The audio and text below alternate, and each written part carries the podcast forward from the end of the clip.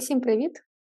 Маю декілька хвилин між консультаціями, і, власне, одна з попередніх консультацій надихнула мене на те, щоб е, розповісти вам про дослідження, про які я вже давно хотіла розповісти в своїх п'яти хвилинках в блозі психотерапевтки, для того, щоб е, власне люди ще краще дбали про своє ментальне здоров'я, зокрема ті люди, які вирішують. Бути чи не бути батьками, а точніше, мати чи не мати дітей. І це та інформація, якою я ем, так не не оминаю, я би так сказала, е, поділитися, коли виникають запитання, чи заводити дітей, чи хороші ми батьки, і взагалі, що каже про це наука. Адже це дуже коротка інформація, яка може зробити дуже велику різницю, якщо ви будете на неї спиратися, приймаючи такі важливі рішення.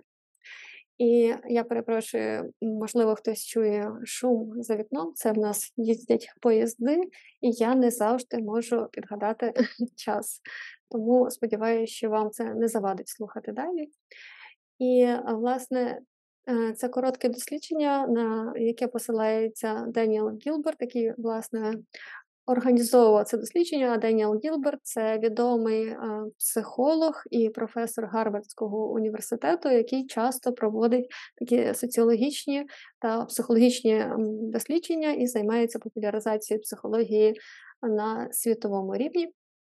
І, власне, він, е, спираючись на дані дослідження, е, якось запитав аудиторію про те, як ви думаєте, які е, пари більш задоволені е, своїм подружнім життям? Ті, що мають дітей, чи ті, які не мають дітей? Можете теж спершу дати відповідь собі, а далі я прокоментую. І, як виявилося, все ж таки пари, які не мають дітей в сучасному світі, більш задоволені своїм подружнім життям. Це ввело в шок також і мене, бо якось так культурально ми а, уявляємо собі, що щаслива пара це які зустрічаються, потім одружуються, якийсь час живуть разом, але потім в них ще й народжуються дітки. Так от, це дослідження дещо спростувало цей міф, але є одне велике але.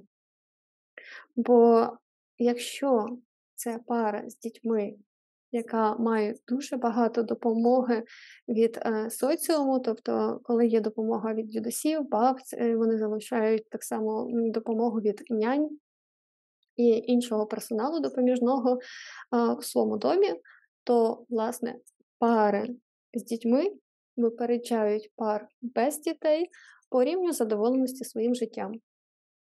Висновки робіть, звісно, самі, адже вибирати лише вам, і ви можете тепер ще більш свідомо обирати, як вам поводитись, опираючись на наукові дані.